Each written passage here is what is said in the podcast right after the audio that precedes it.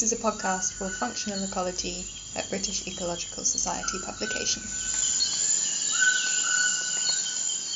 So, hi there. Um, this is uh, Ken Thompson, one of the senior editors of Functional Ecology, and I'm talking this morning to Jurene Kemp, um, the author of um, a recent paper in Functional Ecology called Cryptic Petal Coloration Decreases Floral Apparency and herbivory in nocturnally closing daisies.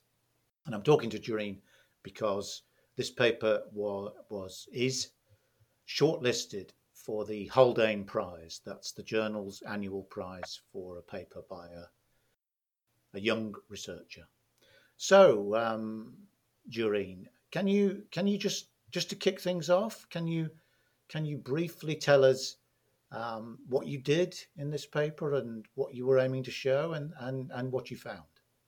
Yeah, uh, hi. So I'm going to start off by telling you how we came about this idea. I think people are often a little bit surprised by the idea of looking at crypsis or camouflage in flowers. So, how this started off was my PhD work focused on pollination interactions in the Namaqualand region of South Africa. And this region is a semi desert, so really very dry, but every winter it gets a little bit of rain. And springtime, the landscape absolutely transforms and it becomes covered in flowers. And we see the most predictable mass flowering display in the world. So it's similar to what happens in California every couple of years, but this happens every year. Um, the mass flowering consists mainly of daisies, and there are about 400 or so different daisy species in the area. And the species that I worked on only opens its flowers at around 10 or 11 in the morning, and the flowers close around 3 or 4 o'clock in the afternoon. And for my pollination work, I used to go to the field before the flowers opened, and I would really struggle to spot my flowers at my sites. When the flowers were open, I could very easily see them, e- even from a distance, even whilst driving in the car. But when they were closed, I could hardly locate, locate them. Um, and I noticed that some of the daisy species seem to be producing different colors on the upper petal surfaces. So those are, ex- are exposed when they're open, and the lower petal surfaces, so those that are exposed when the flowers are closed. And I mentioned this to my supervisor, uh, Professor Allan Ellis, and I told him that the flowers almost seem camouflaged when they're closed. And he said, yes, he's been thinking the same thing for years and he's actually started to collect a little bit of color data on these daisies. And we came back to this idea a couple of years later. So, our main aim was to test whether these daisy species that close from about 4 in the afternoon until 10 the next morning produce cryptic colors on the surfaces that are exposed when they are closed. So, this ability of flowers to close is something which is phylogenetically conserved. Um, and in the daisy family, all the species within a genus will either close or remain open. Um, but this varies between genera, but not within genera. And this variation within the daisy family between closing and open species um, provided us with a really nice natural design uh, where some daisies would close and others won't. And this allowed us to use the non closing species as a control when testing for whether closing species have cryptic colors on the undersides of their petals. So we used two approaches to uh, test this crypt- crypsis idea. And the first is a modeling approach, which we could apply to a lot of species, and we tested almost 80 species for this. And then to verify our modeling approach, we used an experimental approach and we only used a handful of species for this.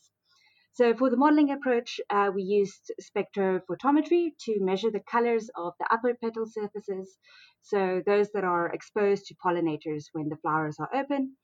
And we also measured the colors of the lower petal surfaces, so those surfaces that are exposed when the daisies are closed, or in non-closing species, the surfaces that are never exposed to anything. So if in closing species, pollinators are exerting selection on the upper petal surfaces and herbivores are exerting selection on the lower petal surfaces, then we expected different colors to be produced on the upper and lower petal surfaces because you have two different agents of selection on those different surfaces. In non-closing species, only pollinators should be exerting selection on the upper petal surfaces and nothing should be exerting selection on the lower petal surfaces. So ex- we expect that the petals to be the same color all over. And we tested this and we showed that, yeah, closing daisies are actually producing producing different colors on their upper, upper and lower petal surfaces. For instance, um, some daisies would produce UV yellow, which is something which is really attractive to bees on their upper petal surfaces, and on the lower petal surfaces, so the parts that are exposed when they're closed, would be a more greenish color. Um, and the non-closing species didn't do this; they had the same color all over. Um, but now we know, okay, we have different colors on the upper and lower petal surfaces, but are those colors that are produced on the lower petal surfaces in closing daisies, are those actually quite difficult for herbivores to see or not? So what we did then is we modeled the colors in the way that different herbivores would see them. And we modeled it against the natural background, and we showed that the herbivores do find it difficult to distinguish those colors of the lower petal surfaces of closing daisies from the natural background. So our modeling approach suggested that uh, these daisies were indeed cryptically colored. So to verify our modeling, we wanted to test this experimentally. And to do this, we used uh, we did a series of experiments with tortoises. Um, for, with these tortoises, we uh, they were in a little pen, and we presented each tortoise with some open flowers that were placed on leaves, and we test we recorded whether they would preferentially eat the leaves or the open flowers. We then did another experiment where we put closed flowers on leaves, and we again recorded whether they would eat the closed flowers or the leaves. And what we showed was that when the flowers were open, the tortoises were preferentially eating the flowers rather than the leaves. And when the flowers were closed, they would randomly forage between the flowers and the leaves. So it seemed to be they were um, only by chance eating the flowers when the flowers were closed. So our experimental results then really nicely supported our modeling results. So it seems that these daisies that close during um, parts of the day or in the evenings um, seem to be having cryptic colors on the surfaces that are exposed to the herbivores, and this is actually reducing herbivory rates. Okay, that's that's great. I think that's a really really neat study. I, I really enjoy reading this paper, and I'm I'm fascinated that you were prompted to think about crypsis to herbivores by the fact that yeah. your study species were cryptic to you. Yeah. In other words, you you because you couldn't see them you wondered yeah. if if herbivores couldn't see them either. And I think yeah. that's there's a lesson there for us all, isn't there? Which is keep your eyes open in the field, and yeah. you never know what uh, interesting things you might notice. So it, there's a lot of these species, and closing and non-closing is conserved at the generic level. Yes, in the daisy family. Yes. Yeah. In this, in the in the in the Asteraceae, in the in yes. Asteraceae. And is it is it always is it always just absolutely one or the other? There, it's, it's totally binary. There's no uh, there's no there's no halfway house. Yeah, so that was quite easy to categorize them. Uh, it seems to be quite a strict either closing or open, um, and not it doesn't seem to be a continuous trait at all. Um, there were actually three categories. Uh, we have, and two of those we lumped together as non-closing. So you have your um, closing category where the daisies fold their petals upwards and they close, some of them close quite tightly. So they almost look like a bud, a flower bud. Um, and then we had two states which we grouped together as non closing.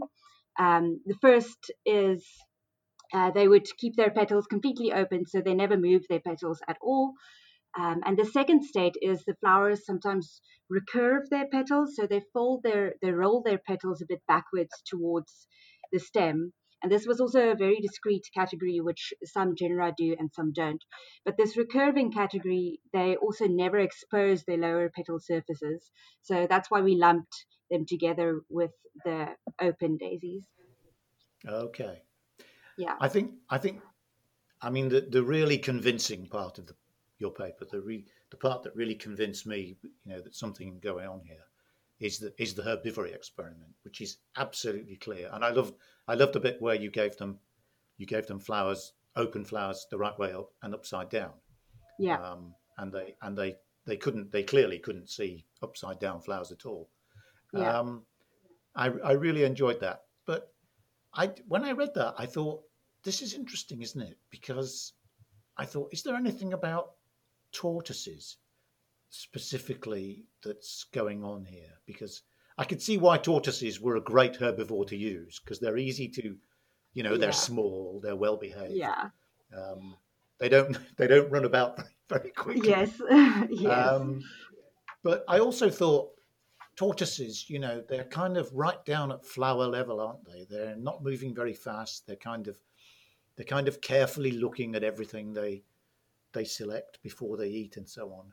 And I thought, is there something about tortoises that makes them more likely to be fooled by this kind of crypsis? And I thought specifically, um, you have ungulate herbivores, obviously, in these in Yeah. these communities, and I ungulates are a, they're a bit more like sort of lawnmowers, aren't they? Ungulates, they just they're just munching away, you know, more or less, Yeah. presumably at, at anything. And I, I wondered if I wondered if you thought it might specifically if tortoise herbivory might have been one of you know a particularly powerful agent of selection for this particular kind of crypsis. Is what I'm getting at.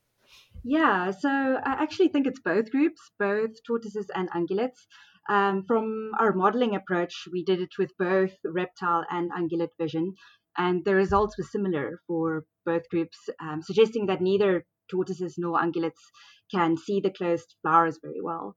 Um, and ungulates actually have poorer color vision than tortoises. They're dichromats, so they only have two color recep- receptors, whereas tortoises have four.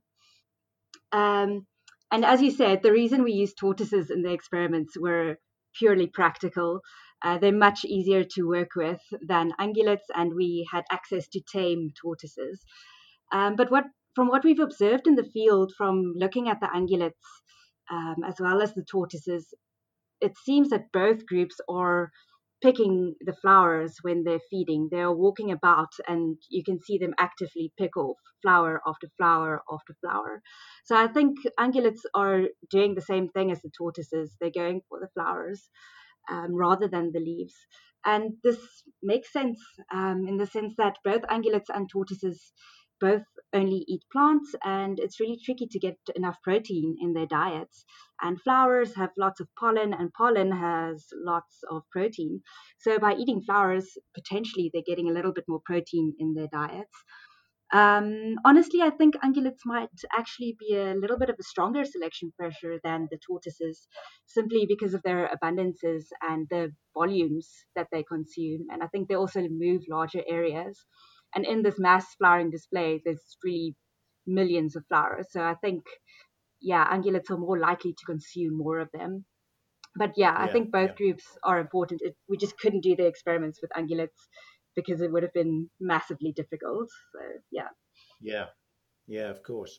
So, is there any possibility of anyone doing this again with ungulates to see what happens, or is is that it? Uh, it would be great though. Um, I think we could probably do it with other ungulates, not the relevant ones. What was nice was these tortoises are the ones that occur in that region. So the ungulates in that region would be springbok or kudu, which I don't think we could get proper tame ones of and get enough of them to have proper sample sizes.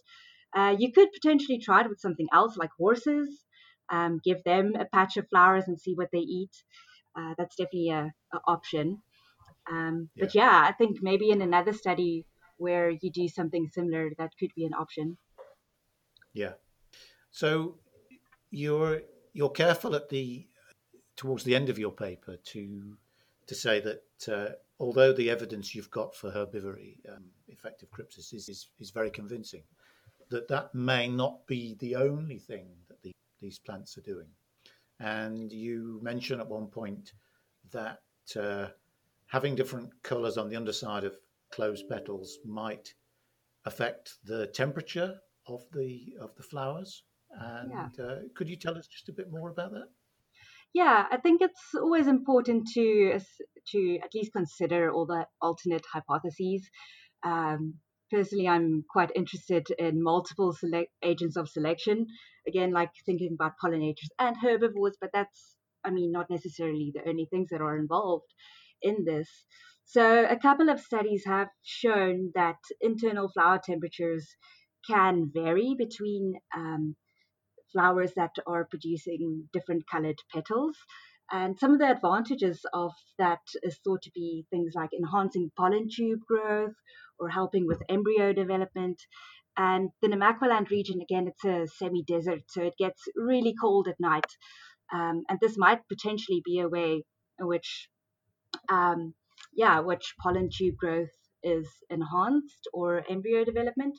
Uh, some of the work in that area has looked a little bit at uh, temperatures and in flowers and whether there's variation between closing flowers and, and those that don't, or between ambient temperatures. And only for one species has any differences been found between ambient temperatures and um, closed flowers, and that's for one particular species. And the only thing that happens is that it warms up quicker in the mornings, and that could be an advantage. Yeah. Um, it could uh, enhance pollen maturation but I think in our system, if you would you would expect a lot more dark colors, so blacks or yeah. darker reds, if it was for temperature advantages rather than um, crypsis, where we're seeing a couple of greens or bluish colors.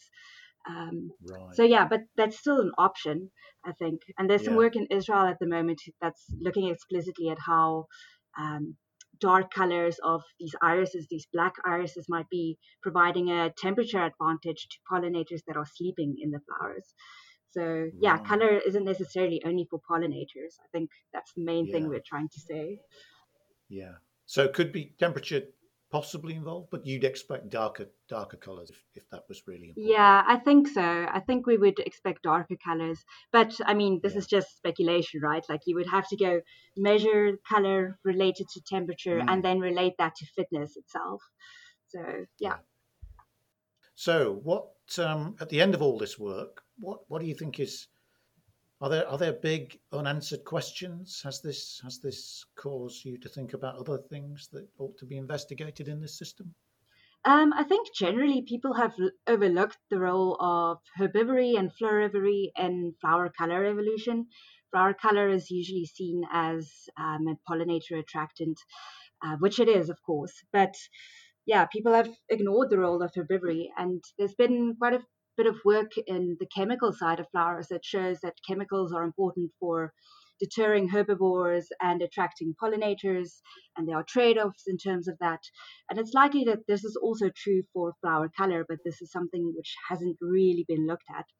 And I think it's particularly an interesting avenue because ungulates, as I said earlier, are dichromats, so they actually have really poor color vision, whereas your bees are tetrachrom or trichromats and your birds are tetrachromats. So they have more color receptors. So bees and birds and butterflies, they can all see things like UV, which we can't see and which ungulates also can't see. So potentially there's a color niche that flowers can exploit where they can be visible to their pollinators and they can uh, be invisible, if you want, or camouflaged uh, to herbivores. But this is something which people haven't really looked at. They haven't, they don't usually model flower color in herbivore vision at all to see whether that holds true or not. So I think that is something which applies more generally and is not only specific to the Namaqualand system. And I think one of the other things which is interesting is there's quite a few flowers, uh, especially like asclepiads and a couple of orchids, which are often greenish or brownish, and then they produce produce really strong scents to attract their pollinators. And those green and brown colors might be, again, a cryptic coloration, where they're avoiding um, herbivores for color and attracting pollinators through scent potentially. But again, it's not viewed as a herbivore avoidant and it hasn't been shown to be a herbivore avoidant. So I think that's the important thing that we're trying to bring across is that um, color might not only be selected for by pollinators, but it might have other functions as well. Right. So you've so basically, although you were working in this specific system where this is this is very obvious, yeah, um, you you you really think people should be looking for this general idea of crypsis against herbivores um, more generally in other in other systems. Yeah, I think crypsis, but I don't think it, it'll always be as strong as crypsis. Um, it might color might just be an optimization between what selection by pollinators and selection by herbivores. So it won't always result in strong crypses that that you expect under strong selection by herbivores. Um, but I think it it is usually an optimization, and people are only looking at one side of it mostly. Right. Well, that's that's been really really interesting, Jurene. I've really enjoyed talking to you this morning, and thanks for uh, thanks for doing that. And uh, yeah, I, as I say, I really enjoyed the paper as well. Good. I'm glad. Okay. Great. Thanks very much. Thank you.